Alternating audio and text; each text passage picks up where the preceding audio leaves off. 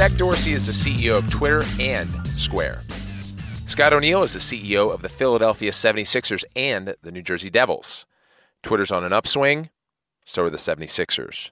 And aside from digging into the performance of both teams, Scott O'Neill and I discuss on this podcast how to build the team behind the scenes, org structures, robust sales team systems, and the importance of having intellectual curiosity, passion, and what he calls millennial magic.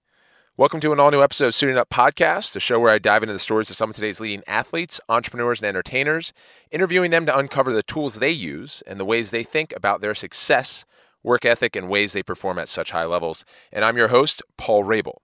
Enjoy my conversation with the CEO of HBSE, Scott O'Neill. Here's to sleeping well on a great mattress and our show sponsor, Mattress Firm.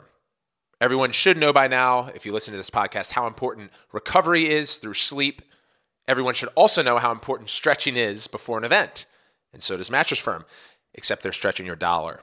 Your budget stretches further when you're shopping at America's neighborhood mattress store, where it's an easy win and you play make it take it with every night's rest.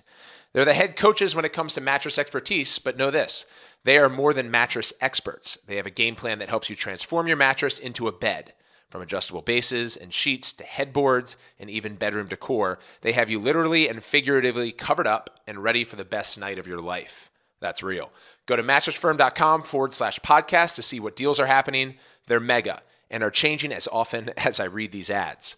One constant, though, that you can bet on is they offer you a 120 night sleep trial to ensure perfection and a 120 night low price guarantee. So you know you paid the perfect price. You cannot beat it.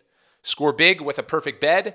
Head to mattressfirm.com forward slash podcast to get the play by play on how you can monumentally improve your sleep today, tonight, and tomorrow. We had a tour of, of both buildings open in February. If I am an NBA free agent, like this is top of the list. I hope so. Um, you know, we're not sure that the training complex will actually drive free agents here. Really? We, we do know that the training facility we had prior to coming here took them away. Hmm. Um, and we know that this is the best building, you know, facility in the world for training basketball players, which is fantastic. We have a world class chef, and uh, I don't know if you got a chance to eat over there, but we put it on your list of things to do. Yeah, yeah, it's the it's the one perk that I thoroughly enjoy. Yeah. Um, but uh, I, I, think, it, and and we hear from the players that have come in, JJ Redick or Amir Johnson, some of these guys who have traveled around the NBA. They said, you know, this place is second to none. The physical plant is second to none. The chef is second to none and our medical people, our hands-on people, the actual that are doing the physio, are as talented as as anybody they've ever worked with. All that stuff is fantastic. I think if you're a free agent, the, the reason you're coming here is because we have two unicorns. You yeah. know, in Ben Simmons and Joel Embiid. Right. And so if I want, if I don't, if I'm getting a little older and I'm a, I'm a, an incredible all star and I'm a, maybe on at the south side of the mountain, you know, it's helpful to have a seven footer who's agile and blocks a few shots in his day. Right. And changes even more and uh, and and Ben Simmons. They both they just they just attract a handful of people every time I touch the ball. So it frees up shots and frees up space, and everybody plays defense. And we have a coach. Brett Brown, who everybody wants to play for, he's a player's coach who holds you accountable. Like he has the magic touch. So this is a this has a, been a, a four year ride. This is our fifth season since I've been here. Four first four a little tough. This is magical yeah, and fun. And you from the beginning talked about playing the long game and now CEO of HBSE, and have been the CEO of, of the Sixers and, and the Devils, the Pru Center for a long time. You have experience, but you also talk about the more recent trend over the last decade of professionalizing ownership in sports and why we've seen such a change from a macro and even microeconomic standpoint on the way that sports are being consumed, the way they're being sold, the partnerships that are being created, um, and everyone's kind of antsy and waiting for what the broadcasting deals are going to look like on the renewals in the early 2020s. So, talk about your strategy and, and your role behind the scenes. Great. Well, first off, let me tell you when I got to the Philadelphia Eagles in 1994, um, we played at Veterans Stadium, which was a notorious stadium for players. It, like there were gaps, like six, five, six inches wide gaps, which caused some knee issues apparently and was a notorious place to play. I, I did have a a, uh, a rat fall through the ceiling onto my desk one day. Wonderful place to live and, and work, but nonetheless, um, what was fascinating back then is our, is our sales and marketing team was about I think we had four people when I got there. Um, here we have about you know 180 say, which so, is the largest in all of pro sports. Right. So, but but just you know your comparative, and then the way we priced the the um, the stadium was every seat was the same price. So huh. that that that'd be the equivalent of going to the shore and buying a house and saying, you know what, I either want the biggest house right on the beach, or I want the one down a back alley, and then we're going to price them the same. And so it just shows you where from where we were to where we are now. So that, that just to set the table like, and now was not. I mean, I'm you know, I'm 47, so that was uh, whatever. How, how many years? 20 some odd years ago. And you think, man, a lot has changed since then. And so you fast forward to here today, and I would say that um, kind of the secret sauce, if you will, here is we have the most talented, incredible executives you could ever. Yours truly excluded from that, but the people I get to work with every day are spectacular. And that's part of your strategy, right? You're out there hiring. When you have as little talent and ability as I have, the key is you better hire some smart, talented people around you. And we've been pretty successful there. This is a a not only a manage, the management team is outstanding and accomplished and incredible. Chris Heck and Hugh Weber and Lara Price, Jake Reynolds and Katie O'Reilly. I mean, this, this is, these are like incredible names. Um, but our younger set, like the the sales reps, you look around here and you got a dozen people that'll end up running major sports operations, and that yeah. just doesn't happen in our business. Yeah. And part of that magic is the vision of what we had, and we keep saying like we're gonna, this is gonna be a big organization, and I, and I oftentimes point to AEG, Anschutz Entertainment Group. You know, they started as the Kings as a tenant in the old Forum and now they're a global powerhouse. And, mm-hmm. and we have really big eyes and big aspirations. And, and fortunately, we have an ownership group um, led by our managing partners, Josh Harris and David Blitzer, who are fun and smart and have great values and understand the role of sports entertainment in changing the world. And they have day jobs. Yeah. And they empower us to say, okay, how big can you dream? We'll give you the resources. We'll make this. We'll make this happen. This incredible training complex happen where we sit today. But let's go make let's go make it. Let's let's put our foot on the gas and go have some fun. I want to dig into the sales team that you've built and what you're known for, having taken your first job in sports as as an entry level sales associate or sales analyst. Uh, but before we get into that, I, I do want to hear a little bit more about how you're thinking about hiring. So we're in your office. I'm sitting on the other side of the desk. This wasn't planned. We are going to sit on the couch. Couldn't find an outlet. but if I am interviewing what are you looking for in the type of correspondence that you're having for me to, to help you make a decision on whether or not I'm a fit for your culture? Sure. So typically, um, it depends on the level. Um, yep. If it were a more junior level, I would say I'm looking for um, intellectual curiosity. Hmm. So, so what's the last thing you learned would be a question I would ask. Or tell me about a time where you were struggling with something, you reached out for help, got it, and then accomplished uh, the, the task you set out. So I, would ask um, kind of behavioral based questions like that. Um, I'm looking for so intellectual curiosity, passion, um, and and by that I mean like how much do you care about everything you do? Like typically there are people who are passionate not just about one thing but about life, and like you can typically read it and see it in their eyes. And I'm looking for that. And I'd say the third thing we're looking for extraordinary teammates. In in this day and age, um, nobody wants to go it alone.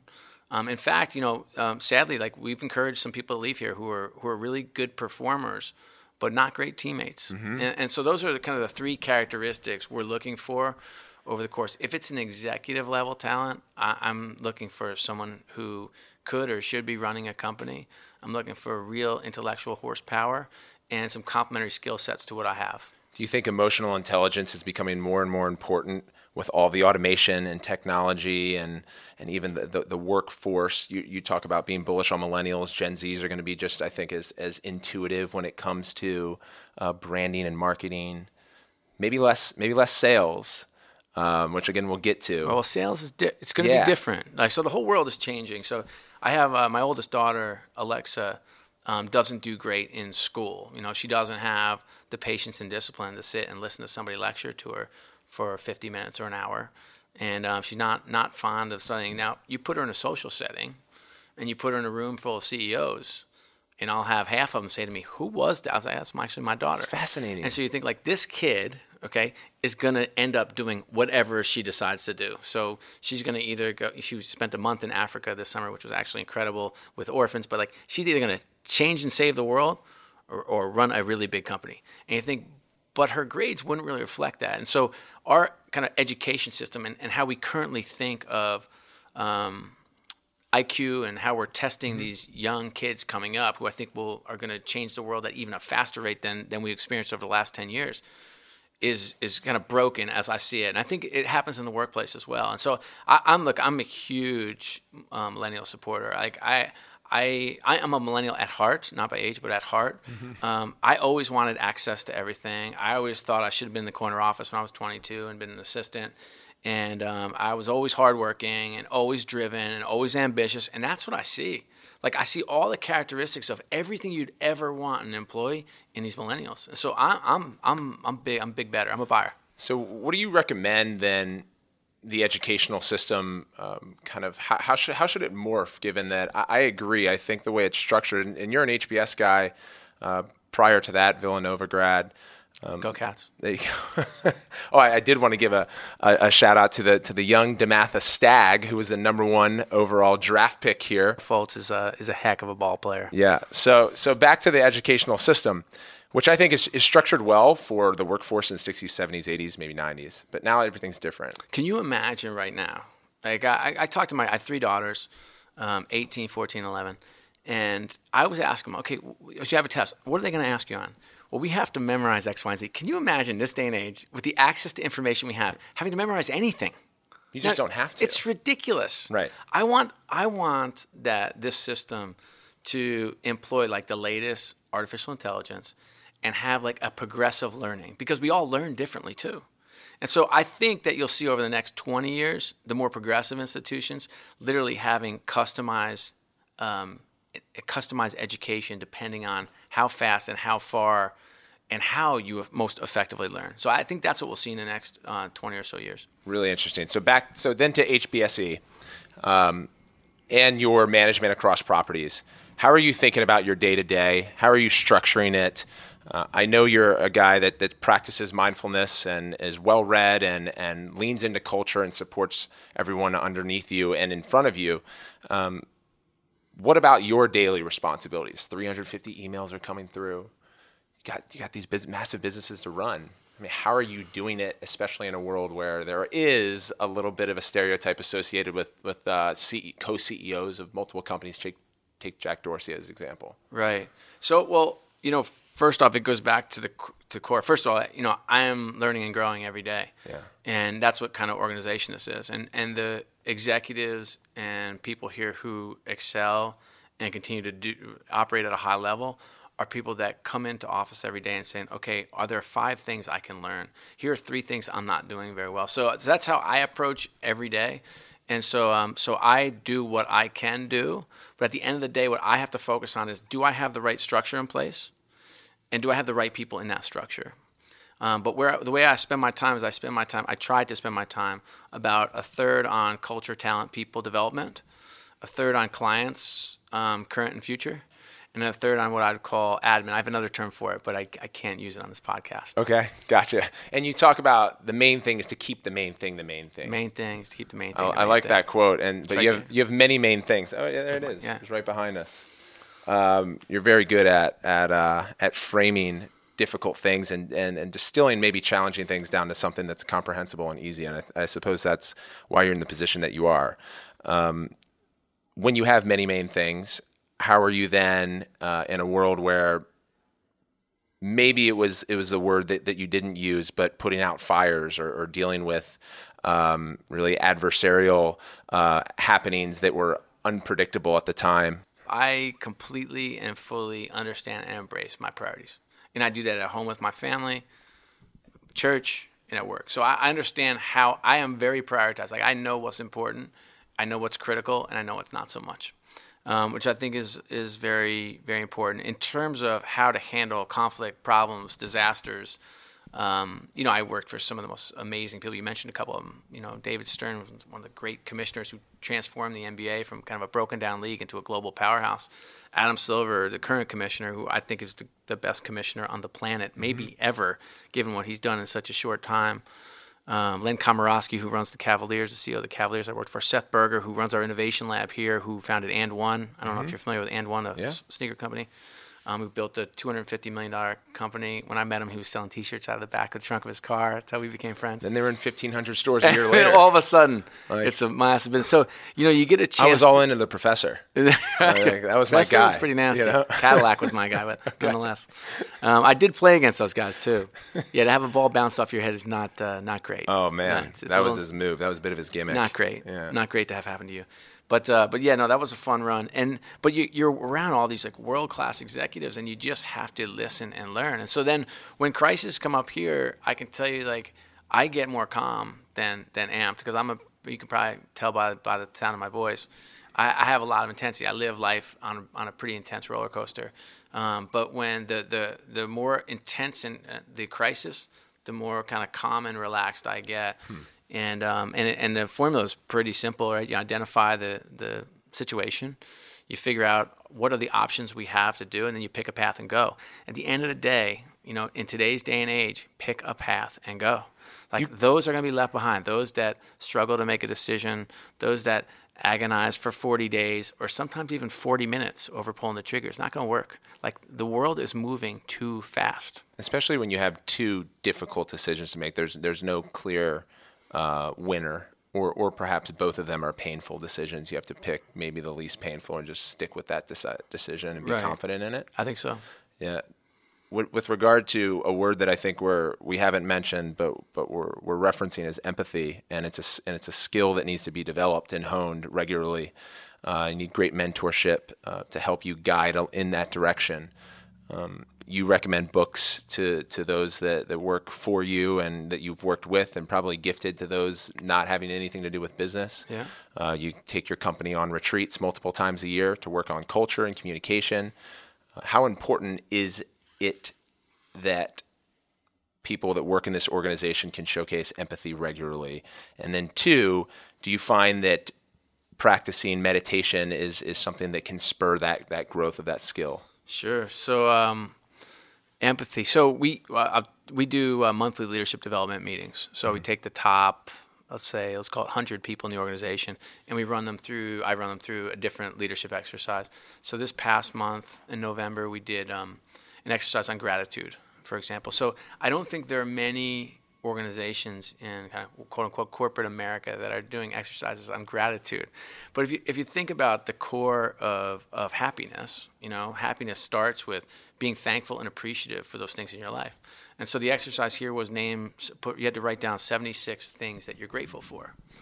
And what the research will tell you, um, and there's plenty of research on on gratitude, is that you're actually healthier in mm-hmm. mind, body, and soul.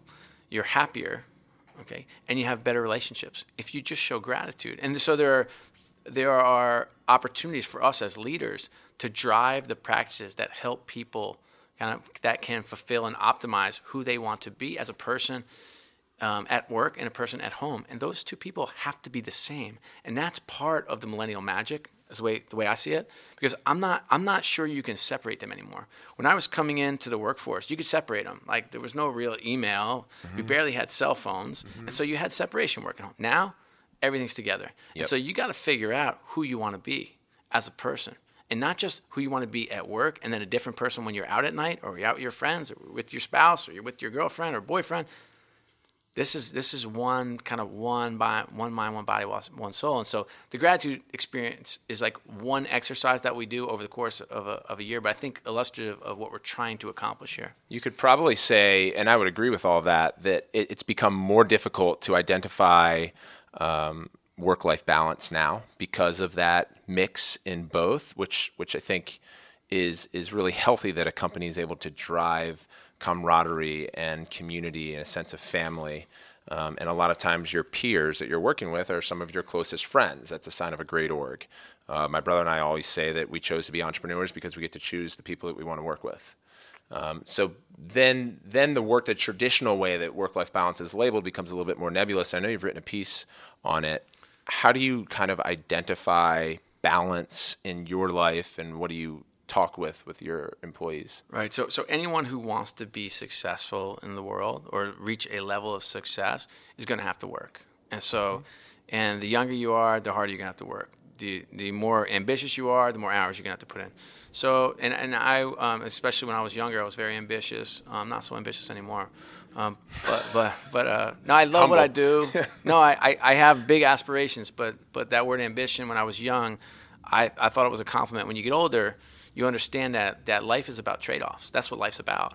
Um, so, so we don't use the word balance here too often because I'm not sure it's reasonable to expect that, or, or everyone has a relative version of what balance is. But we, we talk right. about being present. And so when you're when I'm when I'm in this podcast with you, I'm I'm hundred percent focused on you and your questions and and this room. Okay, and and when you leave, and you'll be gone, I won't be thinking about this podcast and the three things I wish I would have said, or the three things I made a mistake on, hmm. or some, Laura will remind me of, of those three things. but but nonetheless, and when I'm home with my girls, and I have them in the gym, and, we're, and, I'm working them out, playing basketball, I'm 100% focused on them. When I'm with my wife and we're out to dinner, I'm 100% focused with her. When she calls me, I will pick up, and I'm 100% focused on her. And I think like being present today is a lost art. Mm-hmm. You know, in fact, everybody talks about the multitasking millennials. It's a misnomer that you're actually like 40% less efficient as a multitasker, but yet we still yeah. do it. I'm, I'm talking to you, I'm on my phone, I have the TV on the background, the phone rings, I pick it up, and I'm doing all four things. I'm doing all four things poorly. And so I think the more you can find yourself being present in, in, in the moment, I think the more effective we can all be. That's absolutely right when we talk about being present here, and, and we, you know, go take us back through our through our tour. We were walking through the what I I think is like the infamous Scott O'Neill sales org, uh, where you, where you have a, a robust uh, setup and and more full time salespeople than any other um, uh, ownership group on the planet in sports. It reminds me a lot of walking through a unicorn tech company that has right. really strong sales uh, initiatives, metrics in place, and everything's visible. Everyone's excited. Uh, sales are hard. Right? Making a making a ticket sale is really hard. Selling a membership to one of our businesses is hard. It takes time. It takes a conversation, multiple conversations in most cases uh, relationships that are developed over a long period, um, and, and and then a lot of um, I'd say like a really th- thick skin to be able to to take a no and learn and continue to be happy and have a smile. I saw so many smiles out there. If you were to give some high level uh, suggestions to people that are looking to build out um, sales programs. And even if they have two or three people, they're doing it on their own, or they have 140 people. What what are some things that are like non-negotiable for Scott O'Neill building out sales for all the properties you're overseeing? Sure, it's a great question. Um, one is we have the most incredible leader of that group. His name is Jake Reynolds. He's the best developer of talent I've ever met, and so I'd hire him. No, you can't hire him, but I would hire him, and I did. Um, and and he has just this incredible way, and he oozes positive energy and fun, and he's got a great eye for talent and he invests in his people. He did this exercise the other day, and was, I walked in on. I, I, oftentimes walk in. It's the old David Stern trick. When you're walking through, when you're traveling a lot and not around a lot, when you are a lot, people have to know you're here. Mm-hmm. And so I oftentimes just walk in and open up a conference room door and poke my head. Hey, what are we doing in here? And he had all his senior leaders around, and um, he had written each of their names on top of the paper, and and they each had their own paper. And he said, "Okay, pass the paper to your right, and I want you to write something positive about the person." on top of the paper.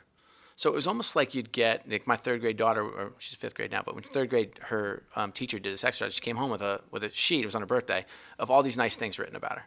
Now imagine you're an adult and you don't get that positive feedback anymore, right? You just grind, grind, work, work, where you don't get it. Now you have your peers sitting around a table saying, "You are smart. You are really funny. Hey, you did me a favor three weeks ago, and I never thanked you, and it really made a lot. You know, when you sacrificed X, Y, and Z and helped me through so and so, it changed my day. When I see you, I smile." you're getting this sheet of paper and you're thinking like, okay, like it's that type of recognition, magic, sense of community, sense of appreciation that Jake brings to the sales staff, and that's that's number one. It's like, and that's not an exercise; that's a way of life. Mm-hmm. Two, um, you have to have fun. Like sales is a grind. Now I love it. It's kind of like it's a bit of a drug for me, you know. Um, That's where you that's where you cut your teeth. yeah, that's where that's where I, I made made some hay. But um, but these this was hard for you know, this year's fun. I mean, we're you know this team is going to the moon. But but for the last four years, this team had no prospects of making the playoffs. None. One one year we won ten games, which is one more than the lowest total in history. Over a four year span, I think it's the second or third lowest span over a four year span in wins in the history of the NBA. This league was from 1946. So you think about like how tough it was, and yet the same energy was there, the same smiles were there, and the same results were there. And um, and so I think talent, culture, talent, culture, talent, culture, talent, culture, um, and and I'd say um, and some fun. Hey guys, if you're like me and you really dislike going shopping for clothes but still want to look good, Bombfell becomes an easier way for men like us to get better clothes. You complete a simple questionnaire online and are then matched one on one with a dedicated personal stylist.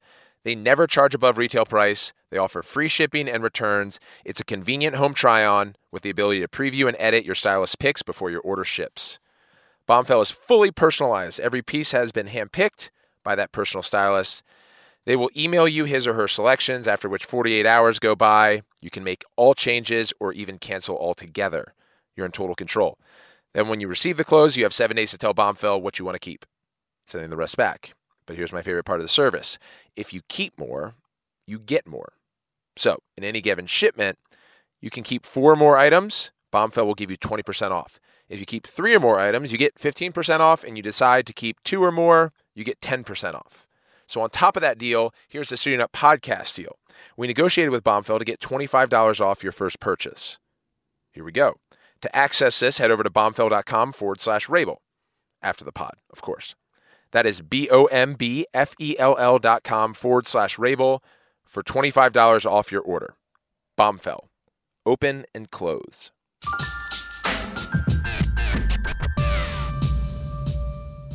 How do you how do you think about metrics specifically? And and we can pull the metrics out of this out of these organizations and just talk about hey, if I, if I'm looking at a company and I have you know X amount of full time salespeople, I want them to hit Y amount of calls a day, convert on Z. Like I, I know you're a big analytics guy, Right. Um, So we and- say and does it- it change? But go ahead. Yeah, yeah, inspect what you expect. Um, so we have a lot. We call them KPIs, um, key Yep. performance um, indicators, and and so um, we talk about touch points. Um, I have a good friend Tommy Smith who works at the NBA. Was in, in today, and he was saying something like, you know, I don't. When he goes market to market visiting with the different teams, he said, you know, I, I don't. I don't measure results. I leave that to you guys. I measure activity because there are situations that are different. You know, a team could be winning, or a market could be better. There could be big businesses moving in, or big businesses moving out, or there could be a recession. Right? He said, what I measure in every market is, do you have extraordinary activity? Because that's something you control, and I think that's a really interesting thing. And so, and you'll see that here. I mean, we measure. You know, we measure how many breaths you take per, per minute here. Pretty much, it's it's a pretty. There's some intensity, but but we can tell you that you know, three years ago it took 13 touches and six months to make a sale and and now we know that those metrics are are much much better now. And so so we talk about um, calls, follow ups, and and now I mean obviously our our young millennials here are using LinkedIn and they're using FaceTime and they're using Yep. Instagram to sell. So it's there there are different metrics that are evolving. But but just a quick story. Um, one of our sales reps, Matt Yoder, was um, I, I passed him in the in the arena, and I said, "What are you doing?" He's like, "I'm selling a seat," and he had FaceTime up because he was showing the seat location and you think that's smart. You know what i thought of that? But it makes perfect sense because that's how you want to buy. And i don't like being on the phone. I don't personally like i don't like being sold but if you made it really easy for me great. I don't want a sales meeting. Just give me the pricing give me the location let me see it let me view it. So there's some tools you can do now that i think are, are smarter and better. But um but I, I think there are a whole bunch of different ways to sell. But i can tell you that if you don't make it fun for the reps in here. They will not stay long. In fact, like our first year reps, um, they, they pay for themselves really quickly in our business. You know, it's like a like a six or so week payback. So it's a, it's a good investment. You Did know? you mark that at three to one? I think I remember reading that a number of years ago. You had said something along. I'm going to botch all the numbers, but you're like, if you don't, if you're not 95 percent uh, stadium to, to season ticket holders and 100 percent renewal, you you you cannot afford to not keep hiring. right. full-time yeah, I'm, salespeople because they'll big. return for I, you. I've been a broken record in this business for 15 years, and I just keep saying like I don't understand. Like I don't understand why you're not hiring. So it just doesn't make sense until you're sold out. right. because they pay for themselves in nine weeks. So Nine like, weeks. how many wouldn't you hire? Like it doesn't make any, and that's one year payback. It doesn't even account for the renewals that'll come back the next year. So as long as you can get those reps to pay for themselves, plus a dollar, plus a penny, whatever your, your metric is, you should keep hiring. Yep. But it's a hard it's a hard measure for people because they don't, especially in smaller businesses. I also hard for them to interrupted a story, but I think you're probably going to say something, and I'll ask you another question. But it, you know, an example of, of how you have fun when your breaths are being measured. Right. Oh, they, I mean, we had um, uh, Thursday. We had an all company basketball tournament. Okay. Um, and so you, we had a draft, we had um, medals, we had a DJ, we had um, an MC, um, and then in that building, and then this building, if you weren't on the court playing, you were here package, packing up fifty thousand meals um, for those who might get hit with a, a hurricane or a bad um, environmental situation. And so that's pretty fun. You know, in the in terms of day to day, like they'll have awards, Yeah. like ridiculous awards. You see, you'll see them all over. Yep. but um, they have like rock paper scissors tournaments to see Yep. who gets an X. Like it's almost ridiculous. They have ping pong tables on their their desks. I mean, it's a it's a pretty fun environment. There's a there's a basket that when new people come, they get dunked on when they walk out of the office. They, it's a setup. Like they literally call them into the office, and then someone comes out of nowhere and dunks on their head. Yeah. And you think so. Um, they have they have like you know in baseball they have walk off um, music and when you come up to bat.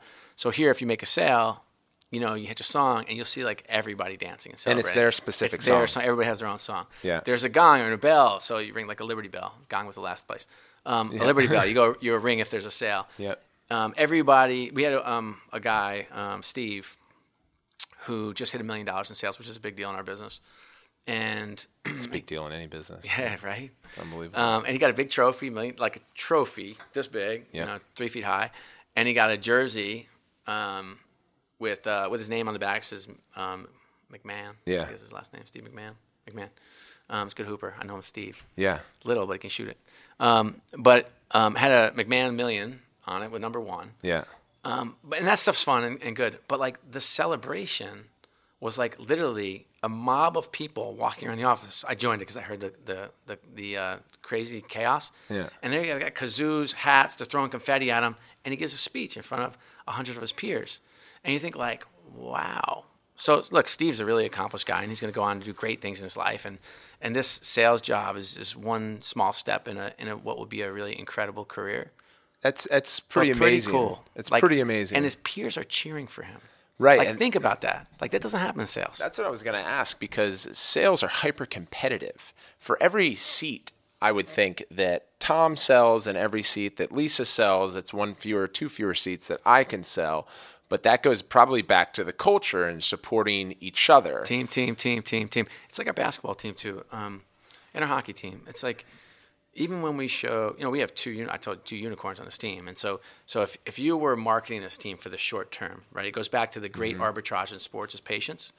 You would say Joel Joel Embiid, Ben Simmons, Joel Embiid, Ben Simmons, Joel Embiid, Ben Simmons. We don't though. So you you won't see you'll rarely see them alone unless the creative begs for it. We have one actually we're wrapping buses and the creative begs for one, but then we have four guys next to him, just one one featured. And so you you have to decide in your organization like what do you want to be. Like the M and the E in the team is not as important as team to us. You know, this is we, we, we, we, we, and that's how we manage. That's how we lead, and those are the kind of people we're trying to recruit. And that, that shouldn't that shouldn't take away from great individual accomplishment because that matters too. And you want to be driven to do great things. You just have to do it as a teammate. How hard is it when you do identify that one player who Seth Godin often talks about, whether it be in business or sports, is some of often your highest performer on the sales side or on field or on court, but they are that me person. Not here. I'm just. They won't last very long. If you find them, you just say, hey, revenue is, is not a thing for me. I'm looking at people first, behavioral sciences, behavioral metrics, and like they're out It's just right not away. sustainable. Because that's really hard though. If someone's but it's not sustainable. Like Yeah. to have a selfish jerk be your lead horse is not sustainable if you want to create the greatest place in the world to work. So you have to choose, right? Um, and, and I would argue that there are wonderful people who will get those same results. Okay, we just have to find them, and we have to train them. We have to develop them. We have to invest in them. We have to hug them. You know, and um, and so those those folks get ferreted out, and whether they leave or we nudge them out, it, it depends on the person and the circumstance. But they don't they don't exist here. Do you ever ruminate in in like the loss of that person? How did I get that? How did we decide to hire that person? Yes, all the time. All the time. Yeah, it drives me crazy because you make a mistake on a person, and it's not that the person is a bad person. Like you hired a smart person, you hired a talented person, you hopefully hired a, a good teammate, and for whatever it's worth, like maybe we're pushing the wrong buttons. Maybe this isn't the right place. Maybe the temperature's too high or too low, or maybe the boss is just a bad cultural fit. Like. But the behavioral stuff, like if you're either going to be and enhance this team or you're not going to be here, and people understand that.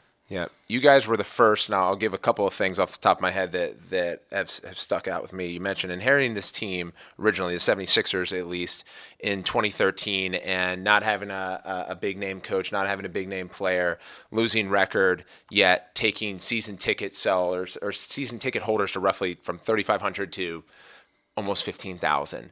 And we talked a little bit about having to to sell the fun, sell the community, sell the sport to your fans, which you did really well. That's one.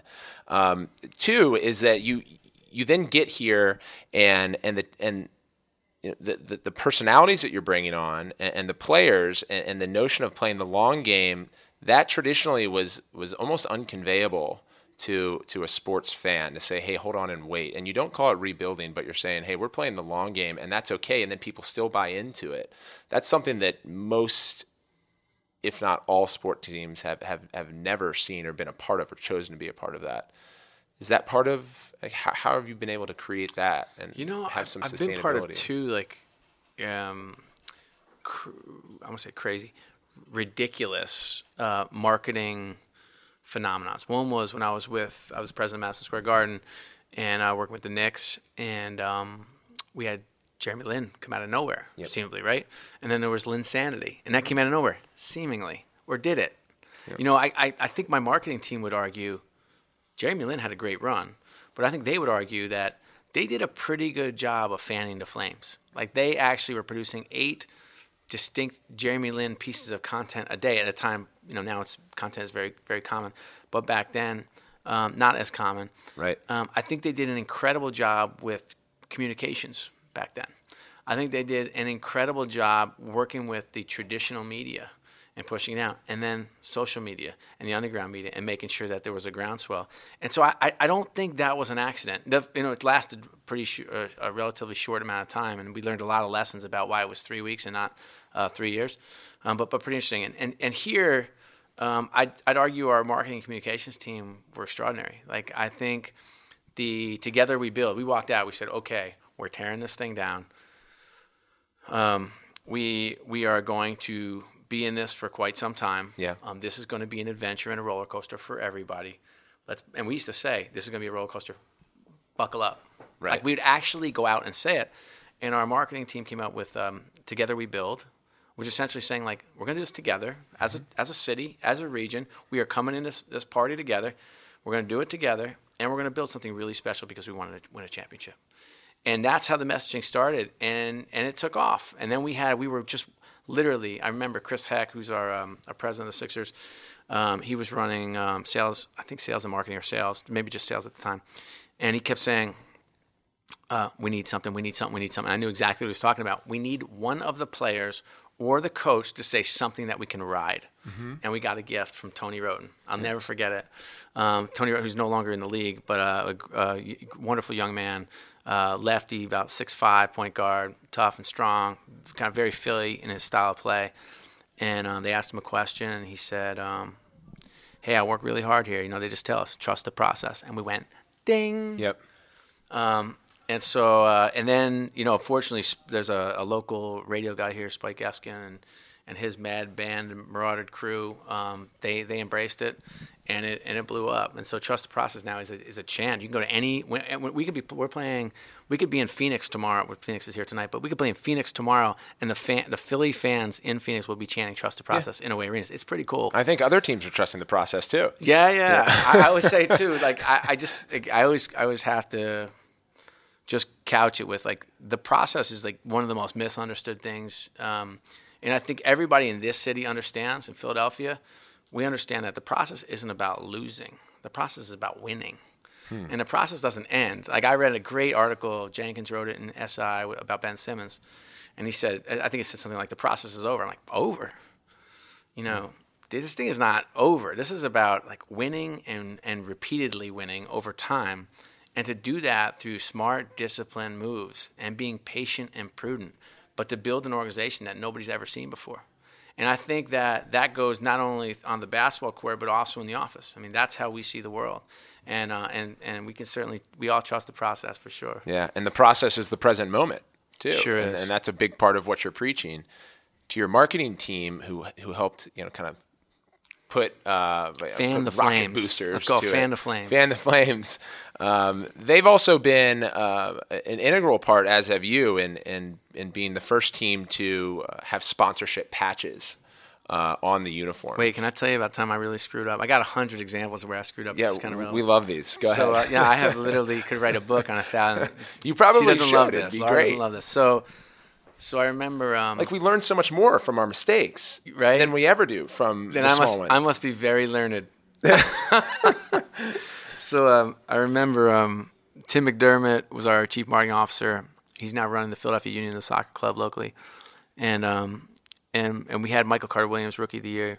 We were coming up on the trade deadline, and um, and our, our asked our then GM, I was like, "Are we good?" He's like, "Yeah, we're good."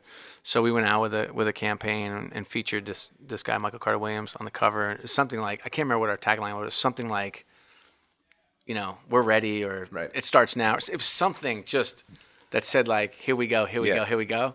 and then, uh, yeah, we moved him for for a first, which ended up being a wonderful pick, which Right. actually helped us. Right. But at the time, you know, we got to pull the, everything. Oh yeah, no, I mean we were already too late. It was already out there. It was already out there. It was already out there. So that was I, I've had so many of those moments where you're just like, okay, you know, we're in this business, and this is the fun part of this business because it is changing constantly. It's Mm-hmm. literally it's today something really wonderful can happen, and it will light the light the board on fire, and then 15 minutes later it could go the other way. Yeah. And so part of the the joy and the truth and the focus and the reality checks is, you know, as soon as you think you're really really smart, Yeah. you get a nice little reality check back at you, and that was one of mine. Yeah, it's even attention spans now. We're, we're seeing ads for the first time this past Thanksgiving, even on linear television, move from 30 seconds, 60 seconds down to six seconds. I know it's great. Yeah, and, and we're consuming media uh, primarily through our mobile devices now. And I say we, millennials, Gen Zs, um, the screen size is less important, is the way I think about it. You can pitch anything to a larger screen That's if right. you want to watch it there. But, but don't you think like the, the look and feel will evolve as well? Because right now we're producing television for our second, third, fourth, sometimes primary screen that's a lot smaller or different. And I think over time you're going to see a shift. I think to like actual creative that's dedicated and specific to the different screens. Yeah, and and then I think part of that will be if if trends continue to move towards mass consumption, potentially in sports, we'll find out in 21, 2022, uh, on Facebook or through Google or through Amazon that they'll have more more analytics on the consumer that they can probably serve them a unique set of ads for me watching the game on my tablet than than what you're watching. But when we talk about the actual partnership, bringing that to life with a sponsor, um, the NBA was the first to adopt in traditional American team sports what European soccer was doing for a long time and putting the sponsor on a patch. The badge, as we call it now. The badge. Gotcha. Sorry. so Better, isn't it? Better, better language. I agree. The badge. I agree. The badge. Yeah, it feels uh feels more patch is like a certifiable. pumpkin patch. That's right. I like a good pumpkin patch. Don't get Yeah. me wrong. Yeah. But the badge. I got patches in in Boy Scouts. right. Uh, yeah. It's not, that's not great either. Right. so, so we have the badges, uh, but then you're also probably working a lot behind the scenes with traditional key partners in the NBA, and then onboarding new ones and having to bring that whole relationship to life in a different manner. Which probably in the, in the old NBA was signage in in venue and arena, and then 30 second ads on on the local RSN, and then probably do some some deal with the NBA at the high level, which I don't know um, on, for the national television games, Right. but the the partnerships that you're bringing to life what are you guys doing that's that's different maybe than other orgs how are you thinking about it creatively? Hmm, I think the what we do differently is we come in what we call empty-headed, um, and I think sometimes in this business, a lot of our, our sales reps, if you go in there, they're smart, they're young, they're aggressive, they're, you know, these women and, and men who just have learned a lot and know a lot, and we just have to get them to, to forget what they, they think they know and go in and ask a lot of questions and do their homework. Mm-hmm. And, and amazingly, the, the great CMOs and great CEOs out there, they'll tell you what they want. Hmm. And so we'll get to the audience, and, and we're, we're, we're, fortunate. Like, you know, you work for an NBA team or an NHL team or a great esports franchise. Like, you'll get to see whoever you want. It's different from, from other um, sales opportunities, which I recognize. But in, in this business, we'll get to see who we want to see. And then you better be prepared. You better do your homework, and you better ask the right questions, and they will guide you. And, and I think that's one. I'd say, secondly, is we have we're fully integrated here. It's a good, like I said, it's a real team environment. I don't mean to keep hammering that point, but but not unlike every great team you ever played on, you were the best player on that team. But if you didn't have a supporting class of, of good teammates, I bet you didn't do so well. Nope. So so here you come back, and now I'm this I'm this um, empty-headed salesperson, and I've got a notebook full of notes as to what StubHub might need, for example. And then I meet with the marketing team and the communications team and our creative team, and I, I meet with the different executives. I, and I'm saying, like, okay, here's what they want. What can we provide? And, and that's that's where it ha- that's when a deal happens right there. And then you know the, the actual X and O's and, and, getting a deal done is really about that um, that synthesis of what we heard – and what we can create that I think where the really magic happens. The StubHub deal, which is the our, our badge deal, with the first badge, which was, was something we were really focused on. We wanted to be first because mm-hmm. we thought that the buzz from being first, and at the time, I think we'd won 10 games that year. So the buzz of being first we thought was going to be pretty transformational um, and very consistent with our DNA and who we are and who we want to be, aspire to be. And um, Scott Cutler, who's the, the, now he's running eBay North America, but at the, at the time, was just named uh, president of StubHub, was a neighbor of mine in Connecticut um, he was the number two guy at the New York Stock Exchange hmm. before that job, and a, and a dear good friend. And that helps, by the way. Relationships. It does. But you know, I, am I'm, I'm um, I'm trying to think of the story I had. Um, oh, I, I we did this. There's this guy J.M. Allain um, who runs um, Translux. It's a big uh, scoreboard guy. And uh, this is going to sound like a humble brag, so stay with me on it and don't make me look like a clown. so no, but this is a really good message for um, for relationships. He was um, the president of Panasonic and um, and I was at Madison Square Garden and we were working on a deal. And we actually had a handshake on a deal that later fell apart. His boss nixed the deal at, at the end of the day, hmm. and um, and he lost his job not because of that, because of some other things, mm-hmm. and he was really struggling, you know, in, in business and life, and and um, and then he he reemerged as CEO of this of this company, Translux. And, uh, and he ended up building us the, the biggest scoreboard in the world, right? In any arena in the world right now. At and, Pru at the Prudential Center, yeah. and and he came and, and he said uh, he sent he wrote me this great note. He didn't say it in person. He just wrote me this wonderful note, and um, and he said, uh, you know, I'm not sure if you know why I was so intent on doing this deal, and um, and it was because um, you know when I when I was spending money and I was president of Panasonic and I was buying boards and spending money all over the world, like everybody took my call. He's like, there's only one guy who took my call when I was down on my luck, and that was you. Hmm. And you think about that. Like, think about relationships and, and think about how easy it is to have a good relationship when the person's on top of the world. And you think about that in, in today's day and age where people are falling like flies left and right. Um, and, and I would say, um, you know, that's, that's when it's probably time to lean in. And that's just one, one of those time. examples that you just, I felt, I, I was like, it was a proud, like personal, proud moment that I haven't shared. Now I'm sharing it publicly. But it was one of those examples of like relationships, relationships, relationships, not Machiavellian way. Yeah. But like truly relationships for relationships' sake. It takes a, a really, really good gal or guy to have that mindset, especially when you have so many relationships. And, and I will take the, the opposite side, uh, opposite point of view, in that when you are going through something hard, uh, don't have the mindset that uh, people should be reaching out to you, or if this does, person doesn't console you during this time, then they're not your real friend. I just think people that are able to do that, you with your friend, uh, you guys are just well above the bar because the reality is is like we all have a lot of stuff going on in our lives, sure, good and bad, and we're all going through trials and tribulations, and many times uh, we're, we're, actually not disclosing that. So, so we, we, pigeonhole ourselves by thinking that people should come to the rescue for us when we've never disclosed that, like, I'm having trouble, for example. So, definitely want to commend you on that. And I also want to follow up by asking, for me personally, and probably our listeners, when you have such a dense Rolodex, what are, and not to say that it's impersonal to do, but what are some tips that you have to, like, reach out regularly? Is it calendar based? Like, how do you maintain that cadence? My, it's a great question, um, and I'd, I'd love to be better at it. I'm, I'm, I'm definitely. I mean, I'm notorious for my short texts and short emails. I remember I had this one woman, Uzma Rawn, who's a she was worked for me at the NBA as a young kid. She she got her job for, because she cold she was at Ithaca as a senior and cold called me so many times. I'm like, just just somebody see this gal. Yeah, she has she's a big time um, seller now for Major League Baseball. But she, she one time, I, I, oftentimes have these what I call level meetings where you take all the assistants and you put them in a room and you meet with them and, and you say, what do you want to talk about? Then you take all the coordinators and say, what do you want to talk about? So I was having a level meeting and she was a coordinator at the time or something like that. And she's like, yeah, I have a question. Like, am I like this? Do I have this little importance to you that you can't write your full name? And I was like, what? Excuse me? Wait, what? She's like, well, you just you just signed S. Like you don't even write yes, you write a Y and an S. It's really interesting, you know? And I thought, oh, okay, yeah, all right. You know what? I wouldn't read emotion into email or text, but I totally get it. I'll write my name mm-hmm. forever mm-hmm. to you. And I just thought, you know, it's like, huh. I remember another time um, I started this company and ran into the ground called Hoops TV. Um, and I was like, I, as I like to say, out of luck, out of work, and out of money.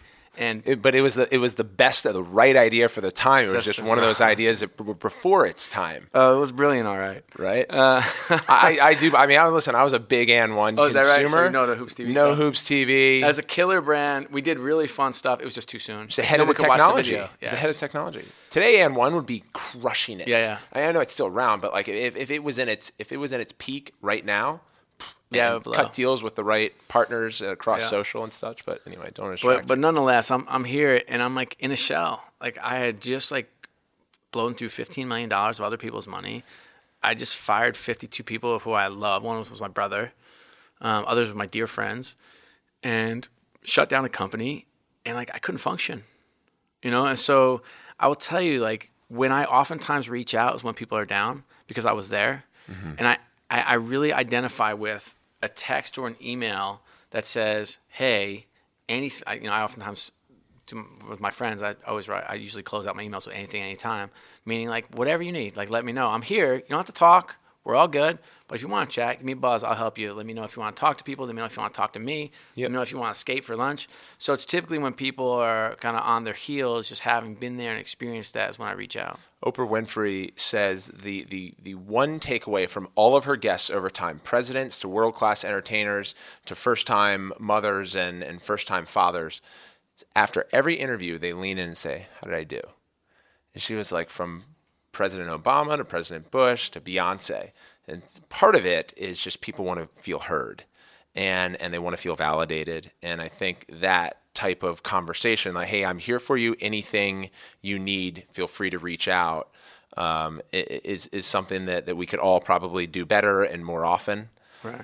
As as far as yourself personally, where have you uh, acquired all of the, the skills that you have over time, intellectually, personally, could be mentors, could be current blocking and tackling today. Do you take email newsletters in? Do you listen to podcasts? Kind of all in. Where where are you pulling most of what's helping you? Yeah, I'm a bit of an information junkie, mm-hmm. so um, so that's definitely one. I've to listen to several of your podcasts, by the way. I think you're outstanding. I told you before we got on, but I figured I'd do it on the air. I got I got actually nervous. I guys, started it cold because of that. No, absolutely outstanding. Thanks. Really good. Um, but yeah, I listen to podcasts. I read a ton. I read books. I read newsletters. I read magazines. Anything I get my hands on, and I'm around a lot of really smart people, and that's really helpful. Um, but I'd say, um, you know, I got to tell you this one story too. I'm around. Like, I was at this conference in New York, um, SAP CEO conference, and there are 70 CEOs in there, and you know, it, it's it is lonely in some of these jobs sometimes. So so it's uh, it was it was pretty good. And I, I fortunately had some friends in and around there. Adam Silver was there. Gary Bettman was there. The commissioner of the NFL or NHL. and Howie Roseman, who's the GM of the Eagles, who's a good friend, was there. And so a bunch of David Levy from Turner Sports, a bunch of like my friends in the business were there, which is always fun to see them. And President Obama's there. Okay. And all I'm thinking is like, I hope they give us two minutes with this guy each because that would be Oh, yeah. pretty cool. It's President Obama. Amazing. And so, sure enough, um, you know, they're like, "Do you want to, you know, if you want a picture?" I'm like, "100." percent So we walk, we're waiting on this line, you know, and uh, it was like a kind of funny surreal moment. the same way. I did it at the uh, Right, the, so- the egg roll over right. the day after okay, Easter. it's Yeah. the coolest thing, right? Sure. Right, right. Don't put your hand on it. So, Buzz. um, so and Bill McDermott, the uh, the CEO of SAP, is just one of those. He, he he's actually has a great book, but a wonderful CEO, world class guy, puts on this incredible thing. Anyway, so I'm online, kind of dilly dallying by myself. I'm not with anybody I know, so I'm just making small talk. So I walk up and I've got my little, you know, Philadelphia 76ers, New Jersey Devils um, tag on, and you know they come up and it's all organized. They rip your tag off. They sit here, smile. I walk up. He's like, he says, uh, I said, President, it's a pleasure to meet you. He's, he, he points at me and he says, How about Ben Simmons? right? So I chuckle. I'm thinking, okay, here's the former leader of the free world. Right. I've got two minutes with him, and he says, How is Ben Simmons, our superstar star Australian point guard? And so I kind of chuckled, and we talked about Ben Simmons a little bit. And he says, I'm about to leave. He pulls me back, which I thought was hilarious. I get my photo op, good smile. And he says, Oh, and one of our, our, our DeMatha star, he says, How's Fultz's shoulder? And I think, Wow, hmm. this is the NBA. This is why what we do gives us an opportunity to make a difference in the world. Now, this just happened to be one kind of really fun encounter, which I told Ben about and he thought was hilarious. But even more importantly, it's like, can you transfer that, that love and passion of sports to go actually change the world and make it better? And if you can do that, you did your job and make the world. And here, um, I, I hope you read this somewhere in your extensive prep. It's like you come here and you give 76 hours of service. Everyone here. We shut down the office once a month and we go serve together. And if you want to go walk elderly people across the street, go do it. You want to mentor kids at the local Camden High School, go do it. You want to be a big for big brothers, big sisters, go do it. You want to coach kids in a basketball league, go do it. And if you don't want to have something individual, we will rally up this organization and we'll have you go serve. And I will tell you, it's the, for me personally, it's the most impactful, um, rewarding thing that comes out of this organization. I, I think sports are representative of one of three categories that are generationally and gender agnostic. And it also happens to be, compared to the other two, the one that it's more acceptable, deemed acceptable, and I put that in air quotes, uh, based on certain culturalisms, to have the conversation about sports over a, a meal of food or at the dinner Yeah. table versus politics and religion. But community based, you can have two people who are could be adversaries in, in any other topic that are tailgating together before a game. Uh, it's so powerful. It can be mission driven with the right leaders in place that are building the, or, the organization from the ground up and then sharing the wealth from the top down. I'm 100% on board with that, and, and we're very humbled to be here. Uh, uh, you know, just as as guests here, and and to see in person what you guys have built a takeaway from that uh, President Obama encounter, and he said something similar to me. I was introduced uh, not about obviously the, the basketball, but maybe it's a characteristic of some of the world's best leaders. And uh, he he was told ahead of time, prep that I was a lacrosse player. So his his two daughters uh, played lacrosse at the time, and he had just asked if, if I'd be willing to give them a lesson. But he was saying it in like kind of like a chuckle. But I was like, afterwards, I was trying to figure out how I could follow up. I was like, this guy's serious. I love to do it. But the ability when when you have that much clout and you know that even the world leaders are are nervous to say hello to you, to just get everyone to relax. I think that's a big takeaway for me. Something I'm trying to work on personally is just welcoming people into the conversation and make you- make you feel that like, hey, I'm, I'm just I'm just like you. I'm a real mm-hmm. person and I want to know about you and I care about you and and there's no differentiation between between the two of us in way of class or or what we do. I'd be interested in your, your perspective on this, but how how do you how do you balance um, taking a stand on social issues and your brand? It's something that we wrestle with quite a bit. I mean, we're pretty active in terms of taking positions on, on pretty intense issues. But at times, I can tell you that my, my lawyers and our our CFO and our execs will say, "Hey, let's steer clear here." Yeah, it, it's it's a challenge and one that w- we work on regularly. So the, the biggest thing for us is knowing that we're doing our best, we're good people, and we care about people first and foremost. Right. We may not agree with uh, certain politics on uh, across either party and way of agenda, economic based, healthcare, whatever it is. But I know and I'm confident, and we're confident, that we can conform to whatever happens at a legislative level in some of those topics. What we're not okay with is some disparity on human rights or human interests or social good. And so I'm going to vote along those lines first and foremost, always. I like what you do with this organization, as you mentioned, the 76 hours, 82 hours with the Devils, in, in, in mandating doing social good in the community, because I think it's important and really important for athletes too to not only um, not necessarily leverage their platform or their voice that they've created, but they have platforms. And so if a cause is, is dear to them and important to them, that it's that, that it's okay to use that platform to say so. But then make sure you're going out there and supporting, whether that be working with an organization. I wrote a post for the Huffington Post, or wrote an article for the Huffington Post after I after I posted on my Instagram in support of Pride Day last June. I read your post; it was brilliant. Thank you. Smart. Tons of comments. Rather than respond, I just kind of sat back. And so I wrote the article, but it still wasn't good enough to just write the article. So now we're working with You Can Play and Athletes awesome. Ally and then contributing too.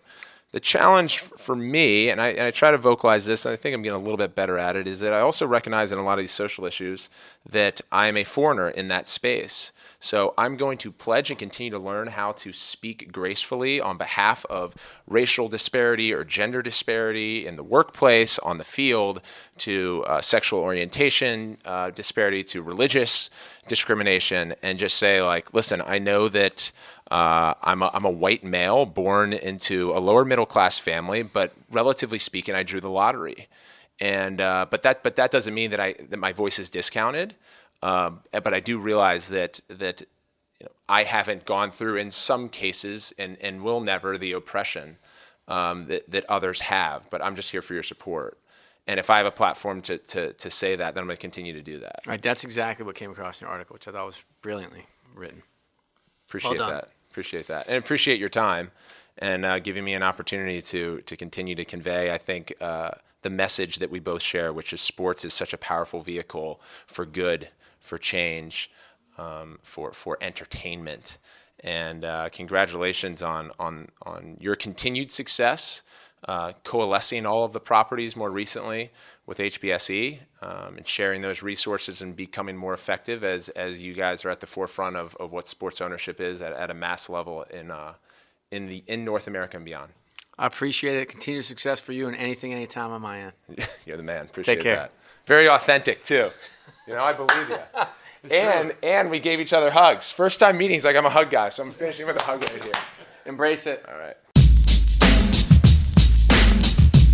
If you enjoyed Scott and my conversation, please be sure to let us know. Let's take it to Twitter. My handle is at Paul Rabil, and his is at Scott O'Neil. You can be the first one to listen to next week's episode as well as catch up on previous episodes, including my one on one conversation with fellow entrepreneurs like Scott Galloway and Gary Vaynerchuk. All of those episodes are available on Apple Podcasts, Google Play, TuneIn, Spotify, Stitcher, or wherever you listen to your pods. Also, please hit subscribe when you find us. Lots of gratitude for doing so. And there's a shortcut to our show notes at suitinguppodcast.com. Shout out Neil Savage and Andrew Manning for their hard work behind the scenes. And of course, a final shout out to our show's sponsors today, Mattress Firm and Bombfell. And remember, the main thing is to keep the main thing the main thing. Have a great week.